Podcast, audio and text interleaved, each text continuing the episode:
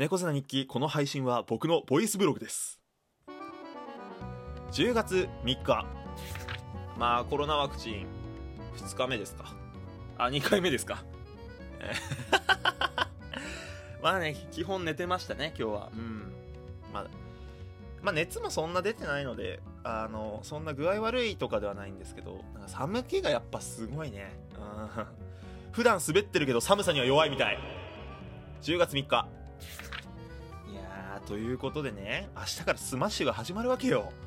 明日ロンロンさんとニコちゃんがねやるってことで、まあ偵察に行こうかなと。もうバナーも出てさ、もううわーって盛り上がってる中ね、正直まあもうほぼほぼ決まってるんだけど、どうしよう何しよっかなっていうのはあってさ、明日のねロンロンニコちゃんのふたりのスマッシュはあのこっそり聞いておこうかなと思います。じゅうがつみっか、あのー、まあ本当にもありがたい話なんだけど、その社長にね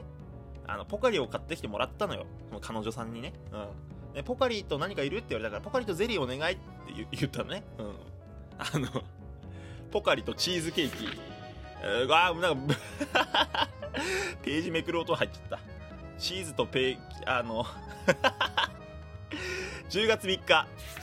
いやまあご覧の通りですね、もう頭もこう回ってないですよ。まあまあまあたまにはこういう日があってもいいんじゃないですか。これが日記だから、逆にこの状況でも撮るのが日記よ、猫背な日記よ、素晴らしいよ。俺のこのプロ根性、日記プロ日記プロじゅうがつみっか、あの斎藤佑樹さんのね最後のマウンドの映像を YouTube で見ました。前も言ったけどね、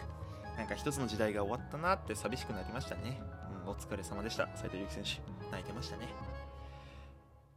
また明日。